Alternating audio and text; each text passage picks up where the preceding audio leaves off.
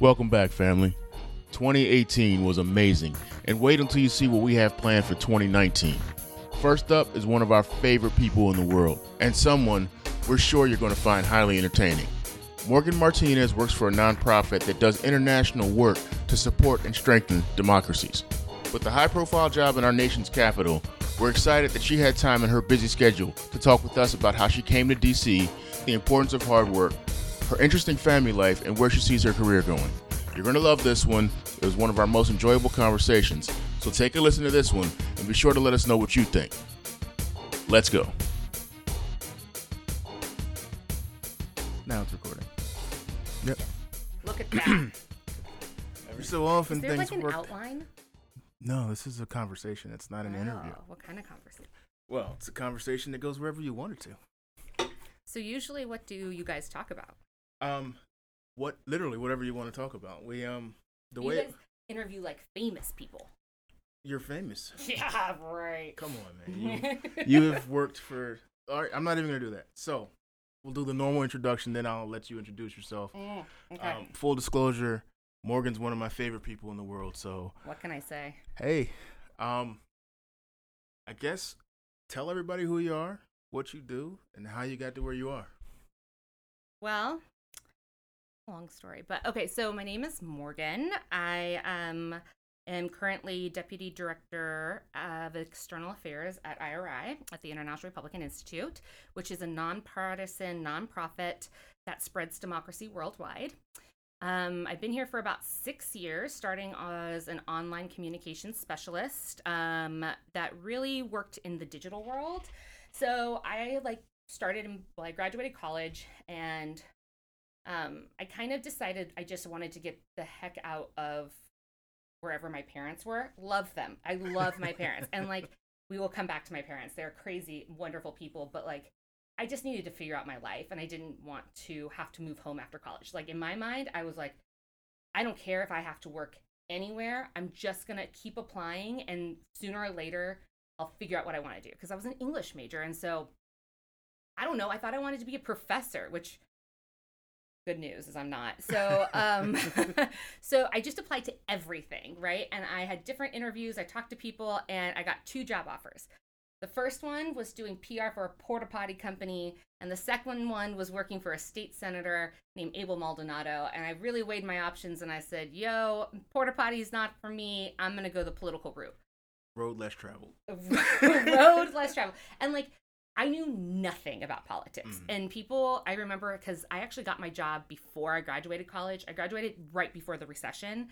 So literally 2007 so people were still kind of starting to struggle to get jobs. And i remember there were all these poli sci majors being like how did you get a job in politics? And i'm like i don't know. I answered a craigslist ad. Literally it was a craigslist ad. That's that's how desperate i was to not move home Mhm. was i was answering ads on craigslist. Where's home?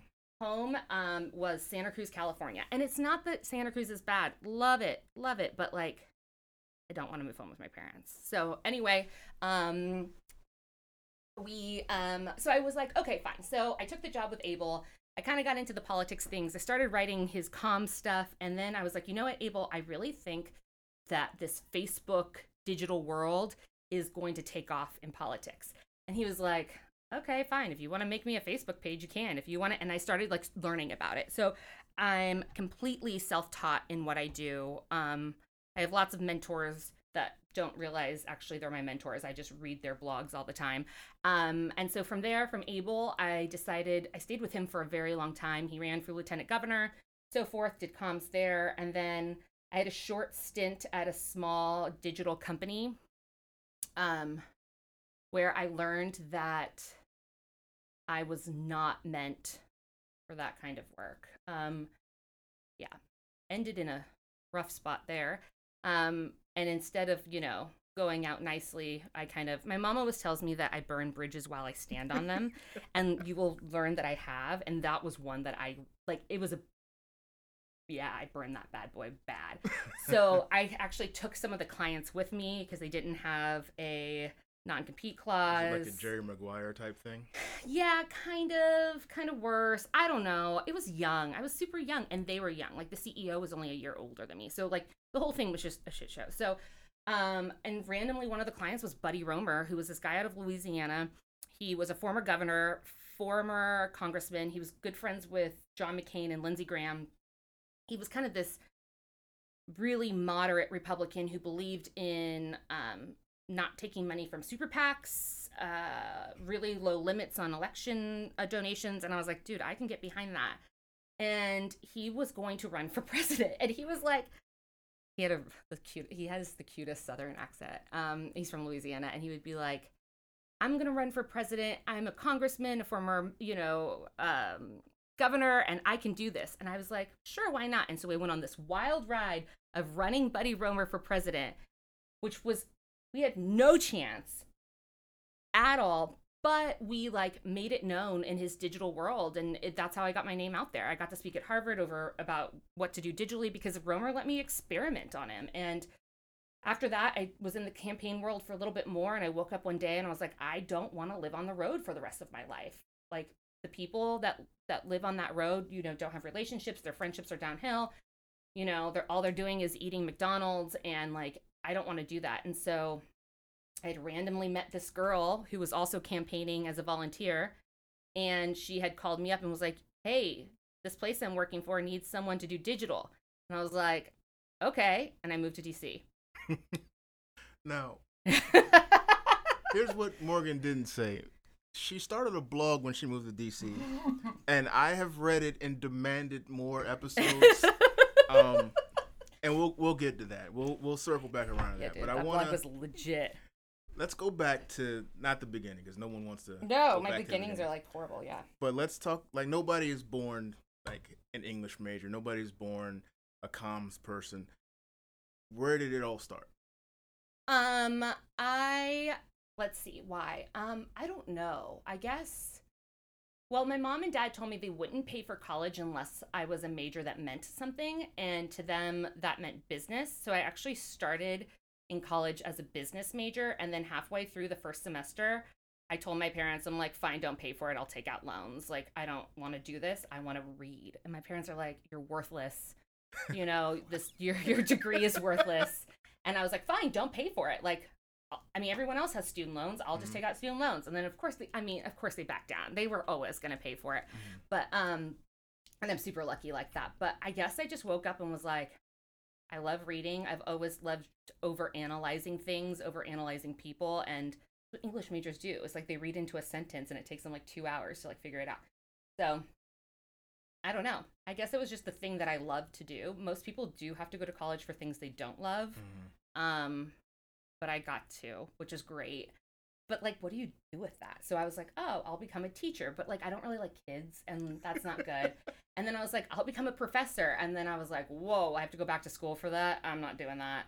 So I was like, hmm. and then that's how I almost got to be a PR person for a porta potty company.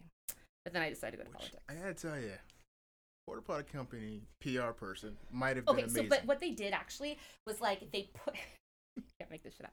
So it's like you know how in big sports venues they have porta potties that are like uh in lined up Mhm. and so what they sold was the advertising and PR for like putting your company as like this huge sticker that went across the porta potties. like inside or outside? Outside. Okay. So like when you're looking at porta potties, instead of seeing like those ugly green ones, it's actually like a huge sticker ad across, like a billboard that would be like designed so for porta potties. In essence, like it's actually a good idea. I think. Mhm. Just it was yeah. I'm glad I didn't You take know that. what's a good idea? We should put them inside because what are you gonna look well, at? what are you reading when you sit on the pot, right? Or Yeah. squat, I guess. But like, yeah, I mean, that would be smart too. Don't anybody take our idea. We're doing that. Yeah, right. That's my million dollar idea. Yeah, right. so many of those um but yeah so i kind of got i got lucky english i mean and it's interesting too because i've worked with a lot of comms people that are english majors and they're like what the hell are we going to do with this and it's like communications is just the easiest way to go. Um you know you can write you can use it as you know that, that you can analyze things. You can write speeches in politics. You can write speeches for anyone else. You can write op-eds. Like kind of like the natural place. So for the kid right now who's sitting in school trying to figure out, like, what does a comms director do? i mean that i still try to figure that out every day like you know it's funny. Sometimes i wake up and i'm like do i really know what i'm doing? You know like that they call it imposter syndrome. Mm. and i read about it in this like stupid self-help book probably. And i was like oh my god i have that. Like ding you know like because there are days where i'm like because i'm self-taught right? Like i've had people teach me. I've I, I google everything. Um i read pr daily and so forth. And i mean that so technically anyone could be Mm. a comms director right? Like you don't even there's like no real talent behind it. It's not like i'm a doctor and i had to go to medical school or you know i went to business school and now i know how to like do spreadsheets. Like i know nothing. Like i studied shakespeare. So like what do you do with that? So I- i mean it changes every day. Comms directors are different for every place. Um it also matters how big your team is. Here we have a really small team. So you know i rely a lot on my staff but we we really try to message our work to the to our target audiences whether it's the american people the hill the administration um, people overseas and, and and it's it's talking my favorite thing about comms is that it's talking to somebody that it's like having a conversation. It's trying to figure out it's strategic in the ways of okay my target audience speaks this way. How do i match how they speak? How do i bring it to their level? Um, whether that level is higher than the things that we're trying to talk about or that level is like lower. So it's it's a it's trying to match the mood and um so my way it's kind of like trying to figure out a puzzle. And so i kind of like it for that. But it really matters day to day where you're at and what a comms director does. It's a cool job. I mean i'm a deputy but we kind of are in this two deputy system so we don't really have a director.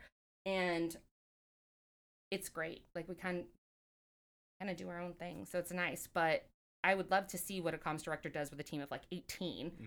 I mean, that would be that's a huge job. Um, but our little team of five just keeps chugging along. You mentioned imposter syndrome or Yeah. whatever it is. And I think that to some degree, everyone who's been self taught like, suffers from it. Oh, we all do. I mean, you always wonder, I found that online. Can it be 100% true?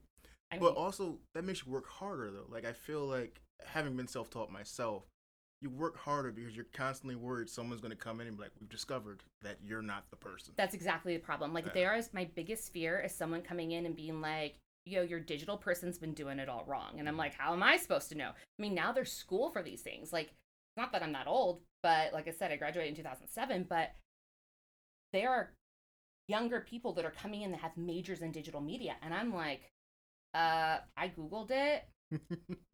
it was a good hunch, you know? Um, and it does make you hustle. I've always been one of those people. I think that like I've always realized that I'm not always good. I'm never going to be the smartest in the room. I'm just not.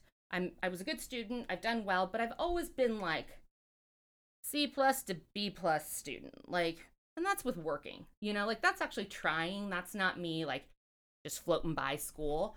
Um, and so therefore I'm never going to be the smartest. And I might not always have the right answers, but I will out hustle anyone. Mm-hmm. Like if you need me in at 6 a.m., I will be in 6 a.m. and I will have a smile on my face. And if you need me to work till 10 p.m., I'll do it. And if I'm answering emails at midnight because there's a problem, I'll do it. And that is definitely, I think, has gotten me as far as I have and very quickly.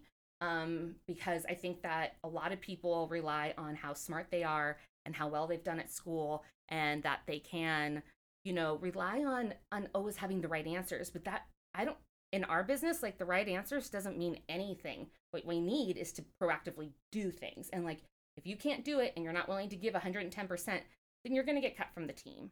Um, and so I think that I always tell people, you know, a couple weeks ago, I had somebody be like, Will you talk to my younger sister? She really is into comms and she just got out of college. And I'm like, Well, I'm not sure if I'm the best person to talk to.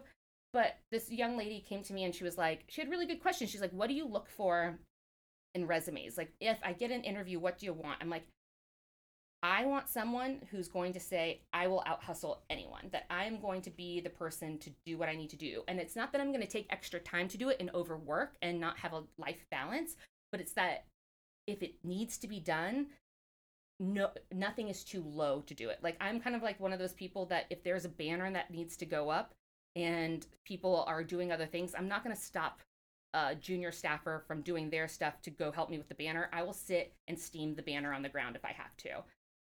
It shit needs to get done. And I think that's a quality that that outweighs a lot of other things.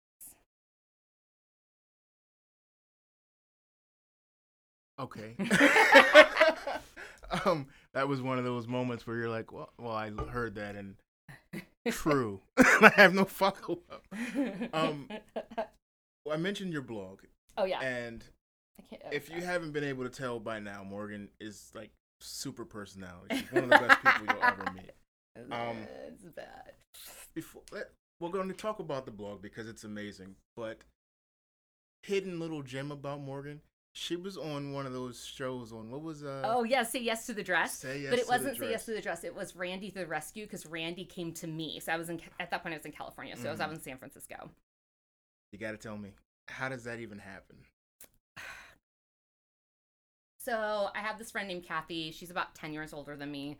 And she's like, she's calmed down a lot. Mhm. And she's married with a kid now. But like, Kathy is like just wild. And she's so much fun. And she's always had great jobs. And she's super successful. But like, her ideas are so big and nothing's out of the box. So she I was supposed to get married. And that's a whole nother story. But like, I was supposed to get married. And uh, she emails me and goes, Guess what?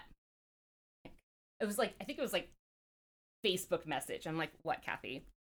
And she's like, Randy is coming to San Francisco and they need people to tape themselves to tell them why they need Randy to rescue them for the wedding dress. Mm. And I'm like, Kath, like, I don't think so. Like, I just don't know if that's like my jam. On top of that, like, most people bring their moms to that thing. My mom is definitely not going to want to do that. Like, I don't know. And so she convinced me to do the stupid test video and I did it. I did it on like an iPad and um, sent it in. And I was in Phoenix, Arizona because I was on a campaign and I get a call from a New York number and I'm like, oh, God, who is this? And if you're on campaigns, like you answer that phone. So I answer it. And it's the casting agency for Randy to the Rescue. And they go, you know, we really liked your video. We think that we want to talk to you a little bit more. So it was just a chit chat. I'm like literally working, but I'm like, okay, I'm going to chit chat with you. And then they call me back the next day and they're like, can we get your bridesmaids' names and what they want to do? We want to book you. And I'm like, whoa, like this went from zero to a 100 really, really fast. And they were like, no, you are definitely like, we think that you will be the number one person we want. So they ended up actually like working around my schedule because they thought that my group of friends and me and my mother would be like TV gold. um, which if if back then they had the option of doing like you know now in like when you have a dish or Comcast where you can do the unedited version, um, if they had that, I think we would have been on TV. But unfortunately, my friends are a little bit crazy. My mom was really upset about having to go. We had to be there really early. It was all day filming. They had to do a makeover, all these things. And um, it was the same day as the playoff game for the 49ers and the Seahawks. And so she was really bitchy about that and like demanded a TV. And then my friends got like at like 10 a.m., they started drinking champagne. and so that kind of went down the door, like downhill. And then, like, you know, they it just was it was so bad it was really bad it was really bad like they were doing the one-on-one interviews and they're like morgan like why do you like this dress and like i don't know i just say whatever was on my mind i'm like well it has bot pockets to put my you know booze in it so i can get down the aisle and they're like you can't say that on tv and i'm like but it's the truth like i really like that dress because it has pockets in it um and then we got a Gotta call my booze. uh, yeah, I got to get my booze. And so um, they called me back like three days ago, and or three days later, and they were like, "Listen, you were great. Like we had worked around you and told you we were going to use you, but like we started looking at it, and like there was too many f bombs. Your friends were out of control. One girl just walked out in the middle of the interview and was like, "Yo, I gotta go pee," and like. Like we, we didn't think that you guys were those kinds of people when you sent us the resumes because they actually had done like backgrounds on my friends like what do they do what college did they go to like what degrees do they have and like they're smart girls like three of them have masters and you know one's like was at you know a big PR agency, Mhm. and one was a teacher, and I think that like. and they ended up getting the cast from Bridesmaids. Right, worse probably, but yes. And so yeah, it was really bad. It was But you know what was really cool is that at the end, I think Randy realized like let's just cut our ties with the crazy ones. And then he walked up to me and he's like, "What are you guys going to do?" And my mom was like, "Well, not watch the game." And then I was like, "Whoa." And then also at one point Randy Randy and actually I think there's a Facebook post about this, but Randy turns to my mom and goes, "How the hell do you put up with her?" And my mom's like, "I drink." and, and my friends are like, Mm hmm. Anyway, um so Randy goes and realizes that like this group's out of control and so he's like, "What are you guys doing?" I'm like, "I don't know." He's like, "Well, my favorite drink is a salty dog." And I'm like, "Oh my goodness, I love salty dogs." Um, and he goes, "Do you want to go grab him? So we all went to drinks with Randy. It was actually pretty legit, and he pretty much never spoke to us. yeah, that that relationship was over. yeah. Oh my god, they were pissed because they usually do filming after, over two days, and they had jammed us all into one because my mom would not miss another day at work. right. So, and it was a Sunday, clearly. Oh, she didn't want to miss Monday at work. And so, yeah, they were like, fine, you're the only bride we've ever jammed a full day of filming in just for you. Like, made me feel super guilty about it. And then we just like rolled in. Your mom must be an amazing person to just drop everything and come to help you film well what basically never aired. Oh, yeah, she never even followed up of like, was it on TV? I don't even think she knows it never was aired. She probably was like, whatever, I don't care. No, my mom is, cr- yeah, my mom's amazing. She's a lawyer and she's, she's smart and bright. Um, she's just insanely smart and like really intense all the time. Mhm. Like, yeah. Was there a lot of pressure on you to like do well in school and all that stuff from having like Oh, pff, I think they were like, dude, she'll always be a B student. That's totally fine. No, I think they were just happy about that. As long as she's not dead. we're- Right. Well, they were like, as long as she's like not flunking and we see her doing her homework and she's playing a sport, like, we realize that, like, this is okay. Mhm. Making the decision to move across the country is huge. Like I can't make the decision to move 15 minutes from where I live now. You went from literally one coast to the next. Yeah. And then, and here's the best part, and then wrote about it. Yeah, I did. It was Yeah. crazy. And you'll f- look for it on your own. I'm not going to give out the address. no, don't, because I haven't even updated it since, like, I moved here pretty much. Yeah, no, it's been what? Four- Five years, four five years. years. Yeah, I should probably take that down. Actually. There was literally a promise on the blog that she would update. and then I just didn't. I forgot it. I was like, I can't do this right now. I'd have too much work. I discovered it by accident and literally forgot time for. I think it was probably about 45 minutes. I was reading through. So embarrassing. Oh my god, it's. I'm not gonna tell you what the address is, but you guys are smart and you can find it on your own. And Oh, when yeah, you sure. do, demand more blog no. Demand it. Ira will fire me. Well, I mean, it Yes. may be for the good of, of all of us. No, that's true. Good of the people.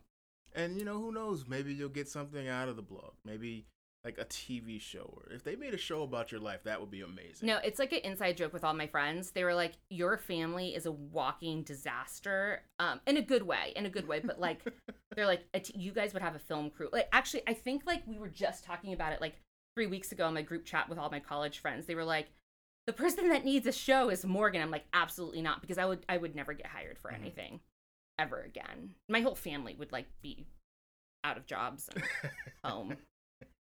It's just like we're a little weird, you know. But yeah, we moved. I've moved cross country for IRI, which now that I say that is kind of crazy. Um, I don't know. I had nothing to lose. I was like, okay, I got this job.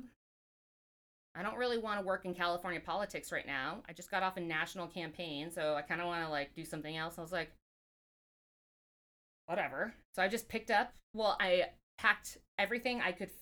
I rented a minivan hmm because I had a dog named Bubba at the time, and I had read horror stories about shipping your dog in the airplane. Remember that because we're gonna come back to the dog. You're gonna love that. Yeah, yeah, yeah. Oh god, no, different dog though. This is Bubba. Okay. So Bubba, I got Bubba when I was like 23. He was like on death doggy row, um, and he was a half pit bull, half pointer mix. He was the love of my life. Like I still, you, like he passed away, but he was like my everything. And so anyway, so I read these like horror stories of like dogs, you know, die on Delta, and I'm like, Fuck. so you We're know, sorry, Delta. yeah, like sorry Delta, but I really think it was Delta. And so anyway, um, note to self. Um, so I'm like, okay, I can't ship him. Like, I can't put him on a train. He was like a 60 pound pit bull mix. I'm like, so I was like, okay. And then also, I had a car at the time. So at one time, I was like, you know what? I'll drive my. I had a Highlander. Like, I'll drive the Highlander cross country, and then I tried to start figure out parking in DC. I had like gotten an apartment sight unseen because I didn't have time from the day that they offered me the job to actually come out here and pick an apartment and go back. Plus, I was on a budget. And so I was like, okay, I just picked like a place that I knew was safe and got like a 400 square foot apartment in Dupont for like way overpriced and was like, okay, whatever. At least I know I'm safe. I know Dupont Circle well well enough that I know how to get to work. Like Mhm. this is a new city. But parking was like $300 a month and I'm like, I'm not doing that. So I was like, okay, Highlander is out. Got to sell that bad boy. I'm like, what the heck am I going to do? I'm like, you know what I'm going to do? I'm going to rent a minivan and drive it across country. So I did. So I rented a minivan, swear to you, everything that I could fit fit in that minivan. Um I had nothing else shipped. I bought a bed here, that's it. Everything else all my possessions, right? Everything else I either gave away or sold. I convinced my friend Melinda that it was a good idea for her to come with me. She was like, "Listen, I don't have much I don't have much vacation time for work, so I can only take 4 days off work. Um and I want to stop at Graceland." I'm like, "Okay, fine. 4 days Graceland, whatever you want. I just don't want to do this by myself with the dog." So me, Melinda, and Bubba, the 60 pound Bubba pit bull, get in this minivan and drive from Santa Cruz County to Washington, D.C. in three and a half days. Jesus. So we went from Santa Cruz to Albuquerque, New Mexico the first day. We got stopped by the police in Arizona and he pulls me over and I'm driving and like I mean the car is packed. You cannot see out the back. You can't see out the windows. Melinda's like can barely sit. There's stuff in like if there was a crevice, there was something in that thing. And so the cop like rolls down his window. The dog's in the back and like leaning out the window, like, help me, Jesus. These people are crazy. They have like they, they have kidnapped me, these crazy women. And Melinda do, like does musical theater. And so we were like blasting. We had a theory that we wanted to listen to a musical in ev- that like that was for every state or something. So like in Oklahoma, we listened to Oklahoma, and there was other ones, but for we couldn't think of one for Nevada, and so we did something. Oh, we did like Wicked because it had gone on tour in Vegas or something. Anyway, so we're like singing, like all of a sudden I look back and I'm like, "Fuck, dude, it's the police!" And I look at my speedometer and I'm at like 95, and I'm like, "Oh, I'm gonna get this ticket." So I pull over, and so I roll down the window, Mel- Melinda's window, clearly the passenger, the dog sticking his head out. And the guy goes, the policeman goes, ma'am. And we're like, hello. He goes, uh, I need your license and your rental agreement because he's already run our ta- plate, so he knows. And so Melinda opens up the glove compartment and like, because where else with the rent- rental? And like, I swear to God, like it was granola bars, tissue, tampons, everything, everything's falling because we had used every crevice, right, for things like. And she's like wrestling through it. I'm like, I'm really sorry, officer. I promise we have it. And she's like throwing shit and like i'm pretty sure like at one point the tampon hits the co- officer when he's moving his head. He's pet- petting bubba and is like how long has he been in the car? And i'm like i don't know. And i'm like i'm really sorry officer. I got really caught up singing show tunes. And he goes so where are you two ladies going? And we're like washington. And he goes state because you're headed in the wrong direction. Looking at my california id i'm like no dc and he looked at me he goes oh. Melinda's like we're doing a road trip in three and a half days. And he looked at us and he was like, okay, listen, you two ladies be safe. Here's a fix it ticket. Stop speeding. And I was like, okay, thanks so much. And he goes, and stop singing show tunes. I'm like, ah. and like we rolled up the window and Melinda's like, oh, that was a close one. I'm like, did we ever even find the rental agreement? She's like, no. Like she's like holding granola bars. It's everywhere. So we did that. We stopped at Graceland, left the dog in the car, poor dog. And then um, we made it in three and a half days. Three and a half days. That's crazy. Yeah, dude, it was long. And then we got there and there was no bed because the bed wasn't delivered yet. So me and Melinda slept on the ground. And then Melinda, being the champ she is, her job made her go to work the next day. So she worked for a PR company, a firm that had an office here in DC. And so she went and worked at the DC office the next day in order to put in her hours. You owe Melinda money. Oh, my life. Uh, My life, my firstborn. She doesn't want children book. though, so yeah. Director credit on the movie, EP or something. it was a, it, that. Yeah. By the time we rolled in, the check engine light was on of the car. We had two missing hubcaps because I had hit a curb and they had bounced off and we couldn't get them back on. Half the bumper was missing because Melinda had hit a pole. and like I had to return the the car to the only because here we go again. I didn't know anything about DC, so I just was like Reagan National is probably the best way to return it. So literally, it was like barely making it to Reagan. Like I filled it up and like I was like, oh dear, is this even going to make it? Are they going to char- charge me? Yes, they did. But the thing was, I mean, I don't think they could have reused it. no. okay, so Bubba. Now, Bubba was the half pointer, and then he passes away, and then I got Roosevelt. all right. Well, wait a minute. Because I remember you telling me you had a racist dog. Oh, that was Bubba. Bubba. Bubba was racist. how does it? How I don't know. I have no idea, but he didn't like anyone that was anything but white. And like I'm not even white, so it's not like I'm half Mexican, so but he was very iffy with anyone. And he would just sit there and just look at them and growl and look at me and be like, "Is this what I'm supposed to do?" And I'm like, "No, stop! You're embarrassing me." And he would do it. He was, I mean, Bubba. I called him my spirit animal because he judged everyone. Like he would Mhm. sit there and just like judge. He didn't want. He never wanted to exercise or do anything, which I don't either. And like his whole entire life, all he wanted to do was like sit on the couch and then sit outside and look at people and then bark at them and scare them on purpose. He used to scare people on purpose. He would just sit there and people would come closer to him and then he would bark and growl at them and and he wouldn't jump or anything. He would just do it to like scare them and then like sit back and be like, idiots. But yeah, So you replaced Bubba, and then you got Rosie. Roosevelt. And Roosevelt. I don't even know where to begin with this story, but Roosevelt only speaks Spanish. Well, no, she speaks English now, but mm. like, so I got her and I adopted her from the Humane Rescue Alliance. And they were like, yeah, we think she's a little slow. She's definitely been returned already twice. And I'm like, I'll take her. She's this like 100 pound American bulldog. I love big dogs, clearly. I always go for the underdog. It's like, I want the dog that no one else wants for reasons I don't know. And so, yeah, like, I took her to class. She, like, I would tell her to sit and she would look at me like, uh, and then she'd be like, "Oh yeah, I got that," and she would sit. So she was always like twenty seconds behind all the other Mm. dogs, and I was just kind of like, maybe she's just dumb, and that's okay. Not everyone's smart. I'm not always the smartest. Like that's cool. You do you. Maybe my dog is dumb. well, I mean, like it's true. Like maybe she's just not the smartest pup in the world. You know, she can get by on her look. She's pretty, and so I was like, fine. So then one day I was just walking her like six blocks from my house. And this guy comes up to me and he asks me to take out my headphones.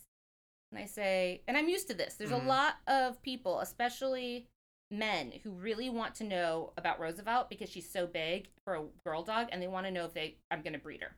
It's like this fascination, and I'm always like, no, she's fixed. But anyway, so he like signals to me to take out his earbuds, and I go, okay, whatever. So I take them out, and he goes, hey, what's your dog's name? And I look at him, and I'm like, Rosie. And he goes, Oh, well, that sure looks like my old dog Nala. And at that second, I remember the fact that when I got Rosie at the Humane Rescue Alliance, that her name was Nala. and Rosie's going berserko, right? So you know how? Okay, let's go. Let's go back. I have a racist dog named Bubba who doesn't like anyone except for me, maybe some white people, maybe. And then I have Rosie who loves everyone and has no stranger danger.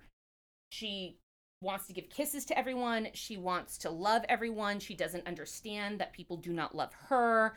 She is very upset when she isn't loved by every I mean, she will stop in the middle of a crosswalk to say hello to people. Like it is this goes back to maybe she's dumb, but whatever. so she's going berserko. She's jumping up and down. She's doing circles. I'm like, Jesus Christ. So, like, I have this random guy approaching me, telling me that this is his dog, probably. Rosie's going nuts. I'm like, okay, this is really awkward.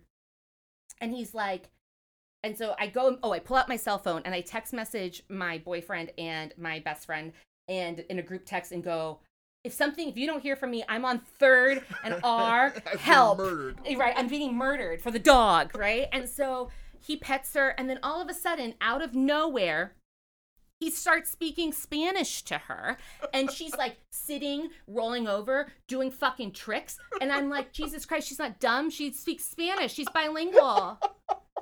And I'm like, fuck, you know? And like, I'm like, okay, well, that's the first thing. And then like he goes in about the fact that, you know, he gave his dog to his sister to watch Nala, aka Rosie, um, when he went to prison. And that like his sister was supposed to watch Nala and that um you know that um oh that Nala then uh he got a letter from his sister in prison that said that Nala ate too much, which is pro- this is not a lie, and uh that she had to give her away. And I was like this fucking guy's to ask for his dog back. And like I've now had her for like it was a while. I bet you it was over three months. And I'm like, I'm not giving the dog back. On top of that, I had to donate $300 to the Humane Rescue Alliance. Fuck that. Get your own fucking dog. And so then he's like, Do you know she's a purebred American Bulldog? I'm like, No, how am I supposed to know that?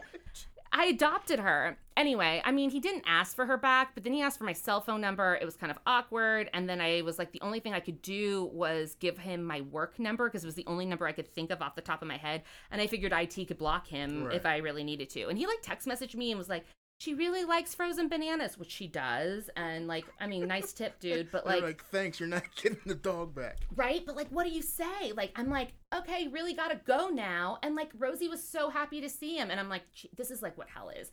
But yeah, she's bilingual. So somewhere there's a guy out there looking for his dog, and he's gonna just spring. Well, up no. I'm not sure. I like he. Who knows? I mean, it was really fucking awkward. It makes for a really good story though, It and she does. does she does tricks in Spanish. You know, it's a great like when I have a party. I'm like, do you want to see my dog? She does tricks in Spanish. But you don't speak Spanish. None. My last name is Martinez. My dad spoke Spanish only till he was 12. I don't speak a word of Spanish. So you got a dog that would prefer you speak Spanish. Yeah, and I can't speak it. Yeah. I mean, I like took it because I'm from California. It's like one of those things like they do it in Catholic school. I went to Catholic school, but I took it in high school and I opened up the test and like couldn't even read the questions for AP and I had to walk out. Like I was like this. The best hustle I ever heard. I knew a young lady. She was from Venezuela, Mm-hmm. and she convinced the school That That- she didn't. that she was not like a native speaker. So they put her in like regular. Oh, poor American learn Spanish. She's passing with straight. I'm telling you, the school system's really fucked up. Listen to this. So when my dad was young, no, I'm not saying that like it's probably changed a lot, and I'm not saying this is a bad thing, but like, so my dad was born in 1952.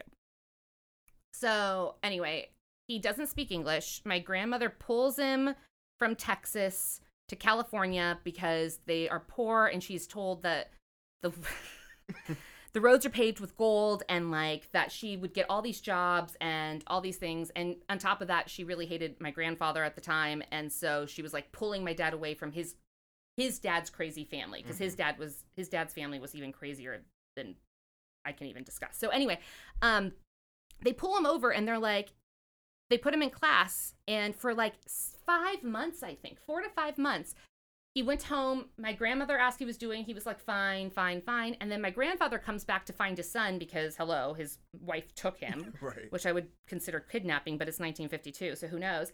And um, my my dad goes, my grandpa goes, Emilio in Spanish, Emilio, like house class, and my dad goes, I don't know, Dad. Everyone looks the same.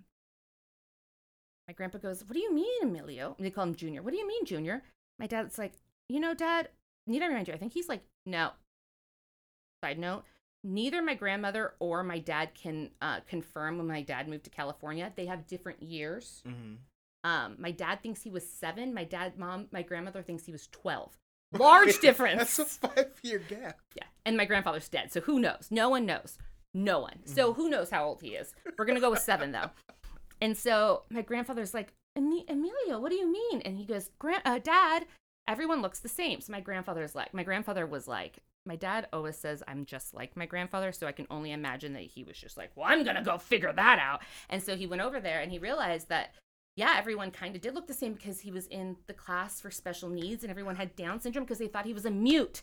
But in reality, he just didn't speak English. So my grandfather's like, he's not a mute. He doesn't speak English. And they're like, well, how are we supposed to know? And my dad's like, I don't know. Talk to him. But yeah, oh man. yeah. That girl, she actually ended up getting caught, and then they switched her to Spanish for Spanish speakers, and she, And then she started failed? flunking Well, of course. because her parents spoke like colloquial. It's different. Yeah. It's totally different. Like, uh, I don't know why I'm talking like I know this because I don't know shit about Spanish, but it's like my dad can read it and write it, Mhm, but it's not real Spanish. Like, it's very different than what mhm. people are taught in schools. It's like Spanglish. Yeah, it's not good. I only know enough to how to order like drinks at the Yeah, bar. food, bar. I went to Cancun and at senior or junior year of college. I know how to like get around Cancun. Is that guy your boyfriend? I also know how to say that. Oh, in that's, Spanish. I Yeah. mean, kind of shady, but good. All right, we've covered so much. But and we didn't even get into the part that my grandmother, my great grandmother, the witch, Uh, that was the bootlegger. wait, wait. Oh, God. You remember that? Oh my god. I don't even. I don't even know how to unpack that one. Well, so remember when I said my dad left Texas because Mhm. my grandmother was trying to run away from the crazy family? Mm-hmm. So my grandfather, so I've never met half of these people either, right? Like they all died very young, and we'll go into that in a second. But so my the reason why they the reason why they were running away was because my grandfather's family, from what I know, was actually wealthy in the Mexican world, and Mexican by I mean Texan. All grandparents were born in America, and great grandparents were born in America, but like they were considered what I mean for instance, my dad had to drink out of the colored water fountains Mhm. growing up in Texas. So they were kind of in that segregated, not kind of, they were Right. segregated. And in this town in Texas, only white people could own businesses. Okay. Everyone else was kind of shunned or they would just make your life miserable, except for the Martinez family because it was a dry it was a dry county and um my great grandmother was the only bootlegger That's amazing. um, it is said, and I haven't know, I have not. There's no way to confirm this, but the rumor is, is that's because she shot the other bootlegger. Oh, Knowing the stories, I think that is might be true. Anywho, so listen to this. So she convinces the town that the only mechanic could be her husband. So they have money, right? And they have all. Oh, she also had a dream before she had kids that um, if she didn't name them with ease, they would all die. So she had Irbe, Elfago, Emilio, my grandfather, Emma, Elda, and there was one more that died at a young age. But yeah, all of them E's, crazy names. So anyway, my dad says when he was a kid, he remembers that so his his grandmother, so my great grandmother, would pick him up, and she used to have a caddy, and it was and, and she would pick him up and tell him, "Mijo, get in the car." And she would be with his her two daughters, who were always like in leather pants and and leopard skin jackets and like furs, and would um my dad would get in the car and sit next to the um the huge uh, rifle, right? Like the shotgun. It was a shotgun. And his job was to open the beers while his grandmother drove with the two sisters down to Mexico to bootleg to buy booze. Mhm. And so they would get over the boater, buy booze, and then um, also buy parrots because I guess there was a big need for parrots in Texas. And so then they would buy the parrots in Mexico and then shove booze down their throats so they would all sleep and put them in the trunk. And then my dad says he remembers like then my great grandmother and her or her uh, daughters would sit and party in Mexico and smoke cigarettes. And I think he said Parliament lights. He would smoke Parliament lights and he would fall asleep next to the shotgun in the bar. And then she would pick him up, put him in the car, and take him home. No wonder my grandmother was like, "Peace out, motherfuckers. I'm not dealing with this shit." But the problem is, is they really had money, and my grandma was super poor, like no running water poor, Right. right? And so she was like, "How do I balance the fact that like they're the only reasons why we're surviving?" But yeah, so my that's how my dad grew up is with this crazy woman. Like, and so like my dad said, like her sons were out of control. They were always like carrying guns and crap. My grandfather, they were always like they ran around the town because when it came down to it, like the sheriff came to to his grandmother to go get the, the alcohol. the parrots though is, is the part that I know that's how you know the tr- story's true. I always was kind of like, this sounds like a fucked up, made up story that maybe my dad made up. But then you like, you add the parrots, and you're like, ooh, that's not something you make up. And the fact that they would, dr- like, literally, my dad said they would open the two, like, it took two people to open up the mouth of the parrot and then shove the booze down it, and then so then it would get drunk, and they had to be really careful because some of them died of alcohol poisoning, so you had to be careful. and then, um, then they would fall asleep, and you just threw them in the trunk so they wouldn't fly around, and you would sell them. They were a lot of money. all right that tears it. We're making a movie. We're making a movie. Yeah, so she sold alcohol out of her house. Alcohol, I think now he hasn't said this, but I think probably guns and then spells. Because she oh, that was the other part. She believed she was a witch. So she did she was she was a bruja. That's what she called herself. So she did uh my dad said she probably made the most money actually selling her spells and casting spells on people. I mean, no wonder my grandmother was like, "Yo, get in the car, you're leaving." My dad here. says like he believed like and like I said, the story's fucked up because who knows how old he was? No one knows what the truth is. It could be totally like in like whatever, but they both agreed that it was actually they had to take my dad in the middle of the night to get him out the door because they were worried that the Martinez family would find out that they had like pretty much kidnapped him to California. So we're doing the Hispanic version of Animal Kingdom. That's what we're doing. Oh, I'm totally down for that. My family was bad. And no, I mean, and like my dad, we don't even talk to anyone. Yeah, I tell you, we got at least three seasons. At, oh, you could do a whole season on the bootlegging, Yeah. you know, spell casting. I mean, like, and it was weird. Like when I was growing up, my mom said, you have to remember, my mom's like white, Mm. middle class, white. And she said she walked into the house and she had left me for the first time with my grandma on my dad's side. And she walked in and she goes, and you were laying down and you had red fuzz on your forehead. And I asked Louisa, my grandmother, why does Morgan have red fuzz on her forehead? And Louisa goes, well, she had the hiccups. And my mom goes, okay. And, and they were, she was like, well, that's the, that's how you get rid of hiccups is with red fuzz. And my mom's like, no, children just have hiccups. Like you don't get rid of it with red fuzz on their forehead. And I was like, that's when I realized you're not staying there anymore by yourself. Next thing you know, you're down in Tijuana with parrots. No, yeah, I don't. No, it wasn't Tijuana because it was Texas, but whatever it was, it was like this little. Yeah, I mean, now that I think about it, I've come a really long way. How did like you know? I mean, actually, how did my dad survive? I'm really thinking about this now. Like everything was going against him.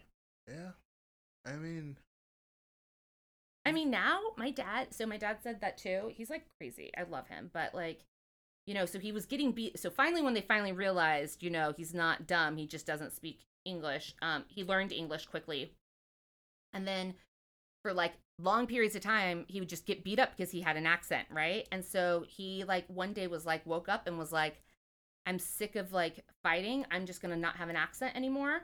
And my dad said by the time he was in, and my grandma said this too, by the time he was in junior high, zero. My dad has zero accent. Mhm. And he didn't know English until what? He was, well, I mean, the, the age is still questionable, but it's anywhere from seven to 12 is when he first heard English for the first time.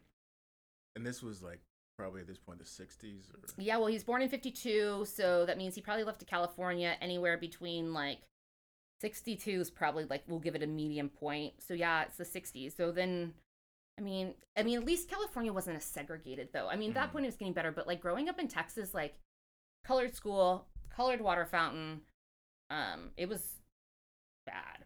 Um and he also because he was poor and my grandma was didn't want to take money from the bootlegger all the time, no running water, outhouse outside. So, I mean, like, he's done pretty well for himself. And, Mhm. like, fact that, like, he grew up also in the back of a car with a shotgun and, you know, semi dead parrots, like, I mean, that's a guy as a survivor.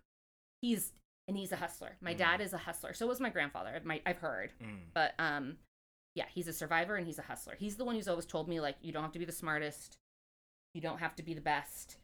Like at like that one thing, he's like, but if you out hustle person somebody, you will always make more money. You will always be the top. You will always be like do well for yourself. And so far, I mean, like, kind of worked. I don't know. Talk to me in like five years.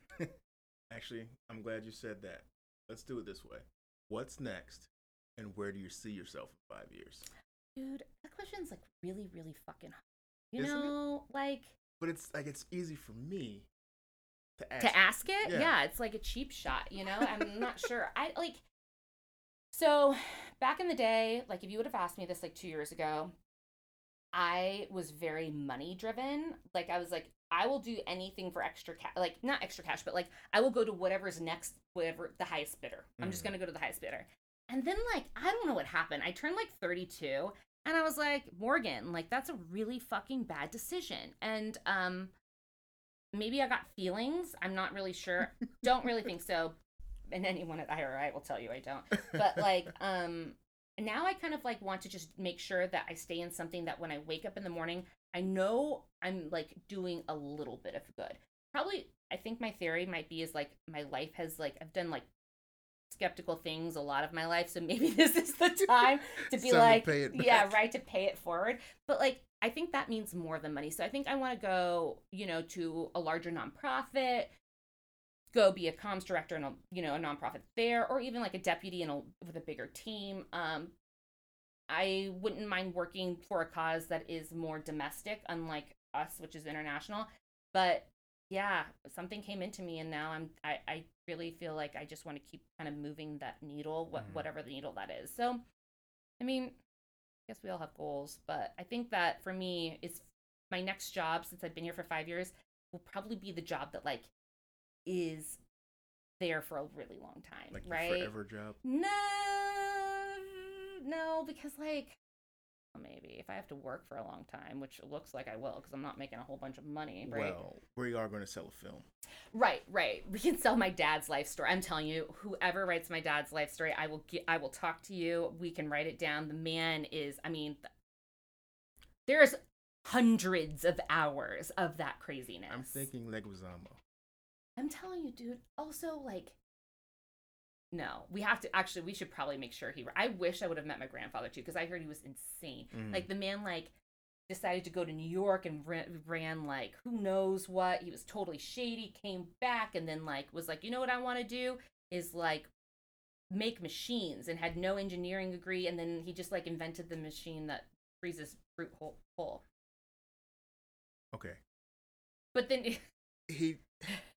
So he just came back and was like, you know what? This looks like it goes with that. He was always my dad said Let's he was always yeah like you know I said that his his father was a mechanic and I think he just grew up and his brain was like that was how it worked. I tell you, I'm not that smart. I'm not I did not get those genes. no. I did not get those. And that's like really weird because my dad's really smart. My mom, like I said, psycho smart. She like went to law school after having me because she decided she didn't like being a mom. And which was cool. I think Mm. it was fine. And then she was like, you know, well, she didn't. She was like, you know, I don't want to be a stay at home mom. Like, I need to go do something. And so she's like, what I'm going to do is I'm going to become a lawyer at like 33. And so she went to school.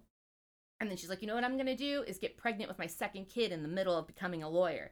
And then she was like, and then I'm going to take a final and like finish it, even though I'm going into labor and then drive and then have your brother and then, you know, nurse your brother while um taking the bar in the middle of it and still pass. Oh and still be you know the head of her law review the editor of her law review. All of that while having like kids and pregnant. And i'm like i can barely pass the sats Yeah, I don't feel like I'm smart enough to be in a room with your parents. yeah right? And then they have me and my brother. My brother is like film major and i was an english major and they were like So they got two creatives. yeah. That's what they get for being little bitches No, actually, no, it's not my mom's fault. My dad always says though, because my dad was a big troublemaker, which, like I said, big time, like out of control. And my dad, my grandfather used to be like, "Karma is going to be your kids," and he says that I'm his, me and my brother is his karma. My kids are gonna be horrible then. Oh, that means my kids are going to be smart. See, this is my theory. Like it goes smart, mediocre but hustles, smart. So like you know, my kids will be the next generation of smartness, hopefully. I mean, yeah, knock on wood. Let's find some wood. There's no wood in here. Everything's fake. Sorry, it's true. We're on a budget. We're a nonprofit. Um, but yeah, I mean, my family's great. They're cool. They have crazy stories. My dad's stories are crazy, but the one thing they like, I go back to it. The one thing they always taught me is like, outrun them, out practice. You know, with sports, out practice them, outrun them. Just keep going, and you will do better than everyone else. And like, people ask me. I just had that young girl that was asking me, like, she was like, "What do I do?" I'm like, hustle. There are such things as dumb questions. Mm-hmm. Google it before you ask the question. Like, I am a 100% positive there are dumber people out there than you are, which means there's an answer on fucking Google.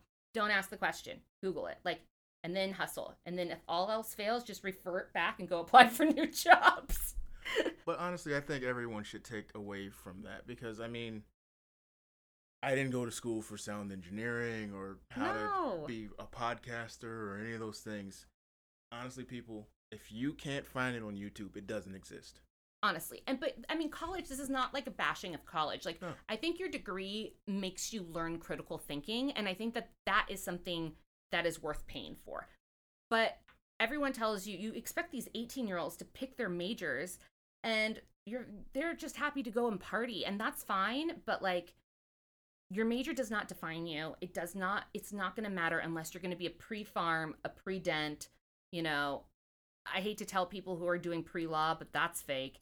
And like it is. My mom was a community studies major at uc at ucsc which is uc santa cruz and back and then because santa cruz is hippieville they only gave pass and fail grades. P and f.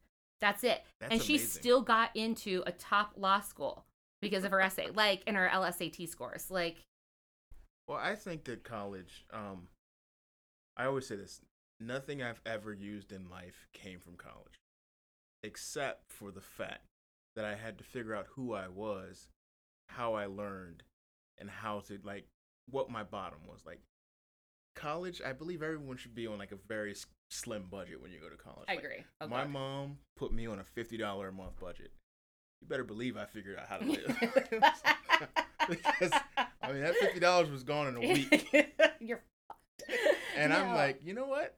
Maybe walking up that hill in the snow to go to a job might not be the worst option. I think also, but like, okay, so I learned planning, right? Mm. I learned how to budget my time. And you know what? I learned how to make sure that, you know, I could uh, get here or there without a car or with the car or make sure that I could balance class and a job. You know, I had make sure I have enough time to see my friends and party and drink and still get B's because that was what was acceptable. um but like also like I said, I think it was critical thinking skills. I it's the fact that even I was an English major that you know, you still had to like read things and go through the ideas and pull out the pieces and stuff like that. Like I use that every day when I'm reading op-eds or or I'm reading newspaper articles and I'm trying to figure out how to make it work in the work we are in, right? How Mhm. does this how does this apply to my day-to-day life and my job, right? And those kinds of skills, you don't learn those in high school, you learn those in college. Yeah. And so it doesn't really matter if you're a you know, an English major or a PR major, as long as you're gaining those kind of skills, I think that that's all that matters. And it doesn't and I mean, I hate to say this, people are going to kill me for saying this, but like I look at job resumes all the time and I don't care if you went to Stanford. like I just the truth. don't. Don't. I've I do people care if from you Stanford. They're not the smartest. I mean, God bless you, Stanford. Uh, you want to sponsor us, feel free. Yeah, but, right. We'll take the money.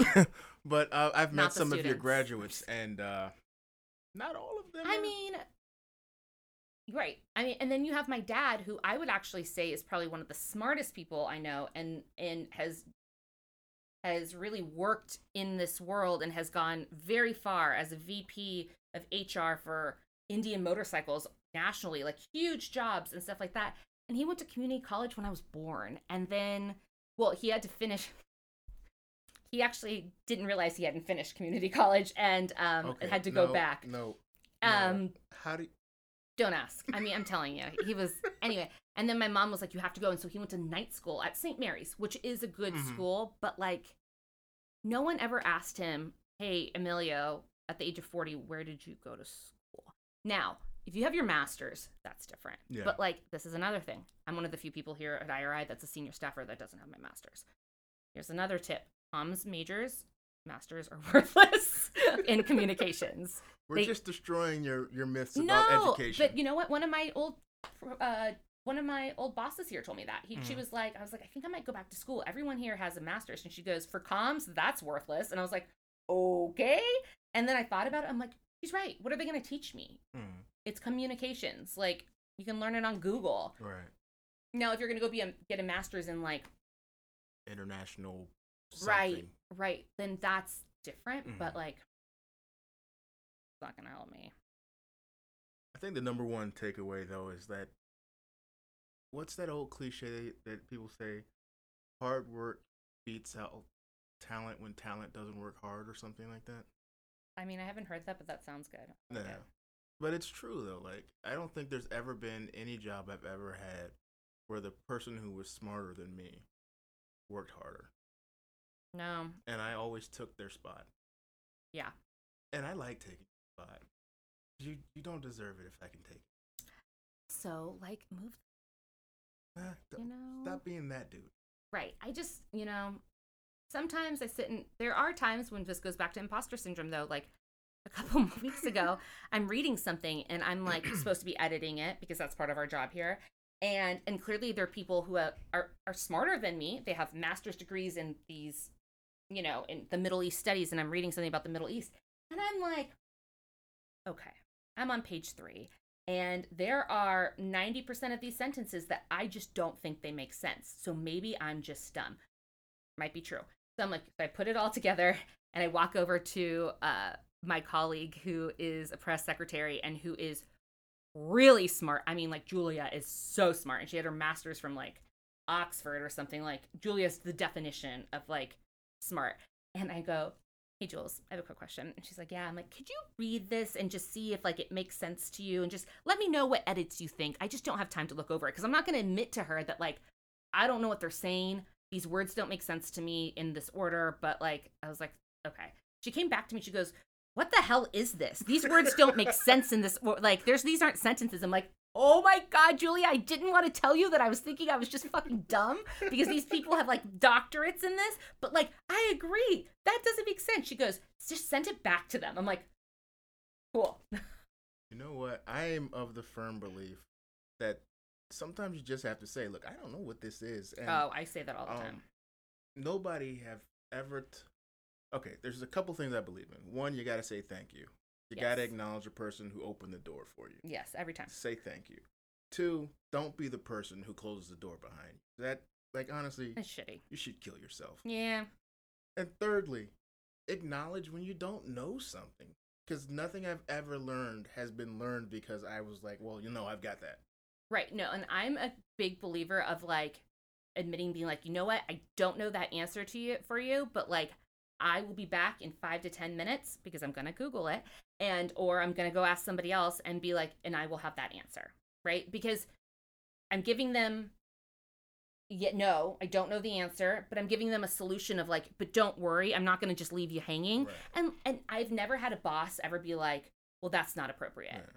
ever ever because they're just gonna like okay go figure what's five minutes nothing right like what's 10 minutes what's a day but i always make sure that i tell people like i don't know but and i give them a timeline. You can expect if it's an easy answer and it's a google answer i'm like or i need to go run up to someone and ask them i'll be like i'll be back in five to ten minutes. Or if i'm like fuck if i know i need to go read a book about it i'll be back i'll be back in like a day right? I've never had a bad reaction to that and i think that that is something a lot of people are scared of. They're and they're also Our pride a long time ago. oh, like I said, we always knew we're not the smartest people in the room, Look, there are some things I'm going to get an A in. right? And there's some Most things that I'm things, I'm gonna get that C, and I'm okay. Yeah. I had this is actually a really funny story. So I had a algebra. I hated algebra. So one, talk about mother problems. I tested out of algebra one, which probably the reason why my mom was like, "Yeah, right." She tested out of algebra one. So I was in. high- I went to a all girls Catholic high school, and I tested out of algebra one, and they said you can go to geometry as a freshman.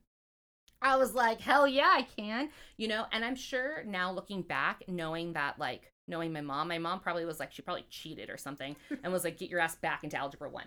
So, bitch made me go back to algebra one, right? She was like, I was like, fine. So I was in algebra one. I hated it like really badly, and um, my teacher at the time was this guy named Mr. Greer, and my mom goes, Morgan, come here, and I was she goes, what's this? And at that time, they gave us progress reports. So it means that you were doing below average, right? I was like, it's a progress report. Duh. Like, hello, of course it's a progress report. And she's like, okay, why don't you read it? And it said, Morgan writes well. Morgan is lovely to speak to. Morgan um, is always uh, is always creative. How do I know this? Because she does everything but algebra in, ma- in class. I was like, "You're funny." My mom's like, "Fix this," and I'm like, "Okay." My mom said a couple years ago, she's like, "I still have that." Like, epically, the best progress report any parent could ever get was like, "Your daughter does everything but algebra." And I was like, "Mom, this wouldn't be a fucking problem if you let me take geometry." Oh my god, progress reports.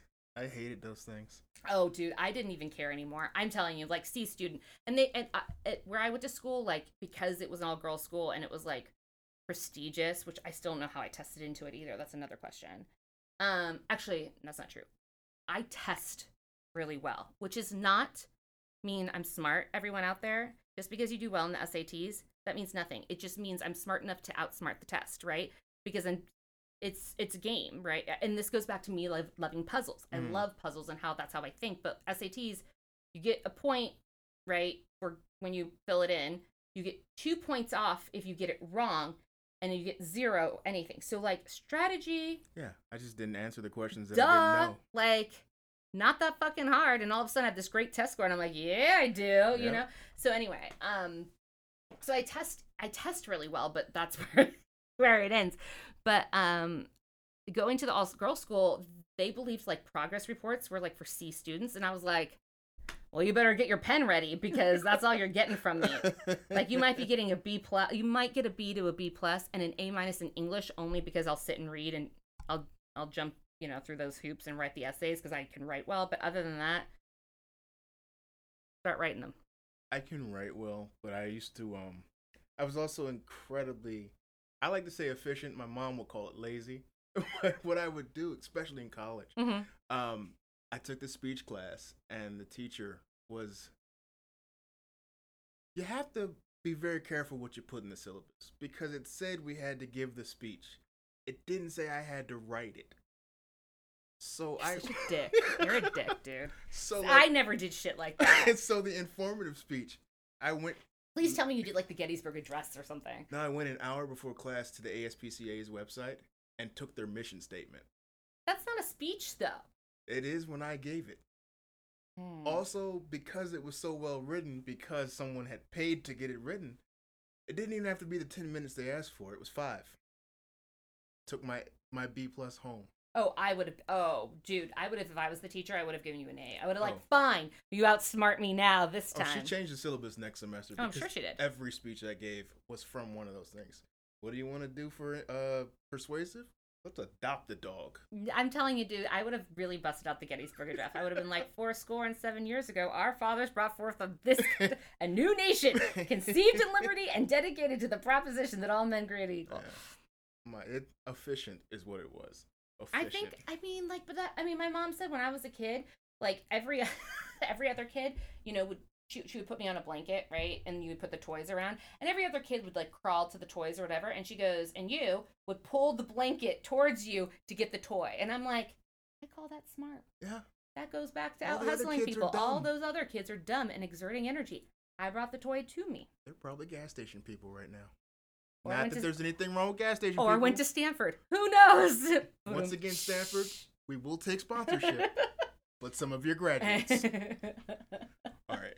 We we could do go. this, We could do this all fucking day. and we will. This will happen again. Um. I have great life advice. Oh my god. And I haven't even gotten into like half of the shit that like I've dealt with. I mean, I told you the parrots, but like I gotta tell you, the parrots will stay with me forever. it's one of my people look at me like and I'm like, I'm telling you the truth. Witch. And we talk about my witch sense here at IRI as well. Yeah, I, it's a joke, but like I always tell people I'm like, I have a witch sense It's because my great grandmother was a witch and they're like, Okay. Wait, you know when someone's a witch, or you know when a spell has been put on you? Neither. So I'm really good at guessing random dates of things. Not sure if like I've already guessed three exact dates of when I thought people were gonna leave IRI. Well, that might have just been wishful thinking. No, I mean like some of them were, but like like one of them did like the person wasn't even thinking they were gonna go. Like I'm just I don't know. Next time, we're gonna have to talk about our survival plan and how we know exactly who's in our party. Well, I mean anyone slower than me is in the party, so they get Yeah. eaten first. Oh no, you have to have at least one person who's gonna be sacrificed. I mean here at least four. I gotta tell you, there's gonna come a time when we run into another party and you're like, "Hey, man, go talk to them." I don't know. And we The- gotta dip. I don't know. I think my big thing about that though is like I want to make sure that I have people that are not just from IRI. Be- well, I think IRI people would be good because they like they make it in these places where they have to like you know pee on the side of the road and like have no bathrooms and like you know one time I was in a country where they were like be careful of the you know the snakes they've been eating like the young children and like those kinds of things and so those kinds of people I would say like You warned me that the snakes have been eating the kids. I'm getting back on the plane. This Yeah, no. I'm not even joking. In Timor, Yeah. in this little country called Timor Leste, if you don't know it, you're not dumb. It just became a country in 2002, and when I got like before I got on the plane, I had to Google where it was. So don't worry. But it has beautiful beaches. Beautiful beaches. It is, and the people are amazing and sweet and lovely. But But the snakes will eat you.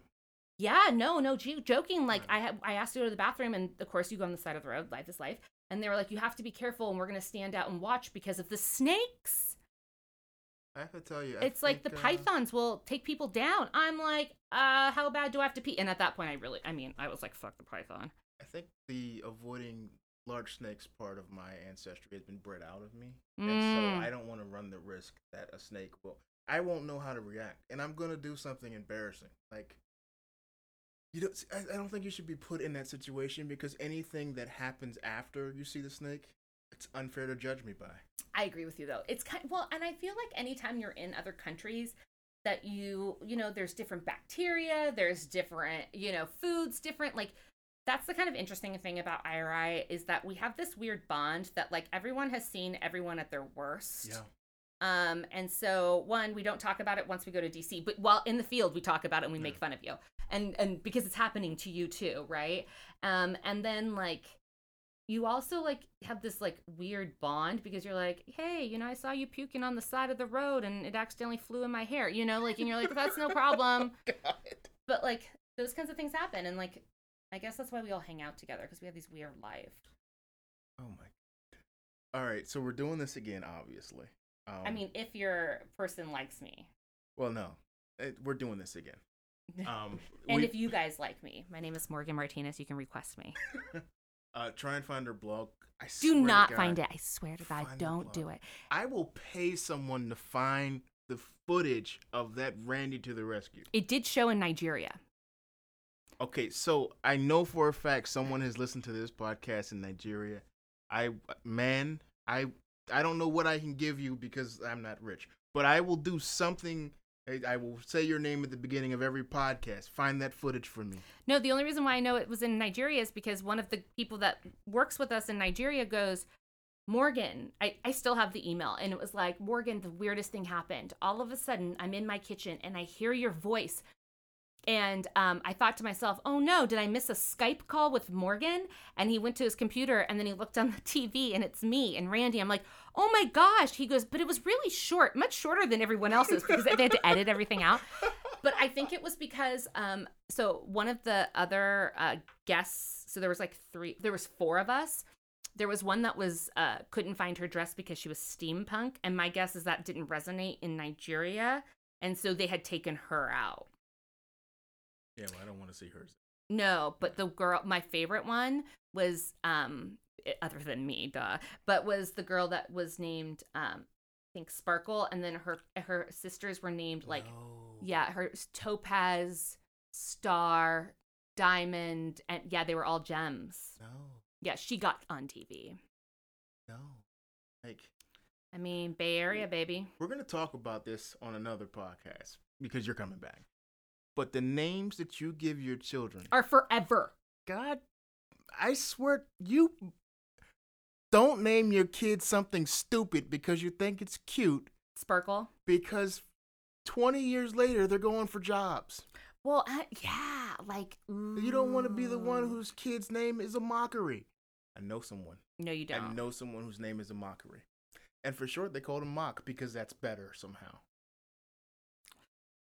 A mockery, if you're hearing this, I remember you from elementary school. We still cool, but well, that's like my dad. Thank God.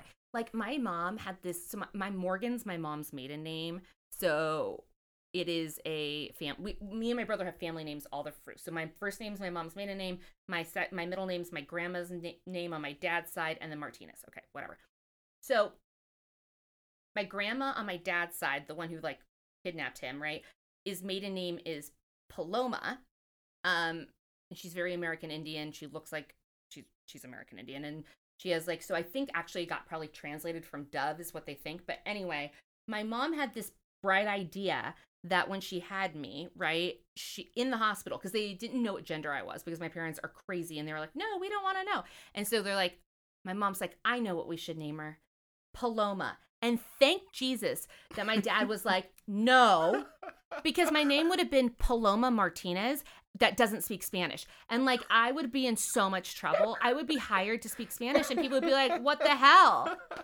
Can you believe that? How Oh. Mexican is that? Oh, on another time too, we're gonna talk about these stupid baby reveals. All of you, stop it! I don't want to see a a cake with My- food coloring in it Yeah, no, or I a agree. balloon with powder. Like, stop it! Just stop. Also, posting them on Facebook. Like, And I why? No one wants to see that. I mean, your kid's gonna come out with a funny head from the trauma, and it'll take a couple of days for them to look like a person. they also like. I don't like. I mean, there has been some crazy I love too. babies. Please don't hold that against me. I don't.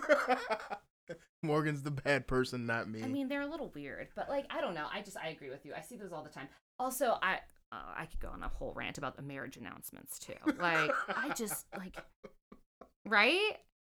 I know someone who paid to put their marriage announcement in the Politico, and all I could think was, no. I mean, if you have to pay for it, then No one knows no you. one knows you, and no one cares. You should stop. Just stop. I mean, just stop. Now I feel bad. I'm sure I'm, there's so many people listening to this, and they're gonna hate me. But like, woo, join the club. Will they though? Because I'm just telling you, they'll, they'll hate us. They'll hate Well, us. you know, in college, we haven't even gotten to my college years, but which would be like 25 episodes. But there was a girl named, we're going to leave her name out of it, but she started a I Hate Morgan Martinez Facebook club, and there was a lot of members. I gotta tell you, that means you're doing something right. Yes, you really disliked me. Either that or you're I a sociopath. mean, Which I was looking up sociopaths the other day. Oh God, I should have. Are you, do you have a lot of the characteristics? I can see that. It, No, it, it, it didn't seem like such a bad life. Like I just don't care about anybody but myself, and I'm no, okay with it. you don't want to do that. Um, you might want to do that. I'm not really sure. I need to actually. You know what? I don't have an answer for you because I need to look up the definition. I'll come back in five minutes. and that's where we're going to end it. Until next time. So Until you have next to come time, I'll come back. back. Okay. Bye, guys.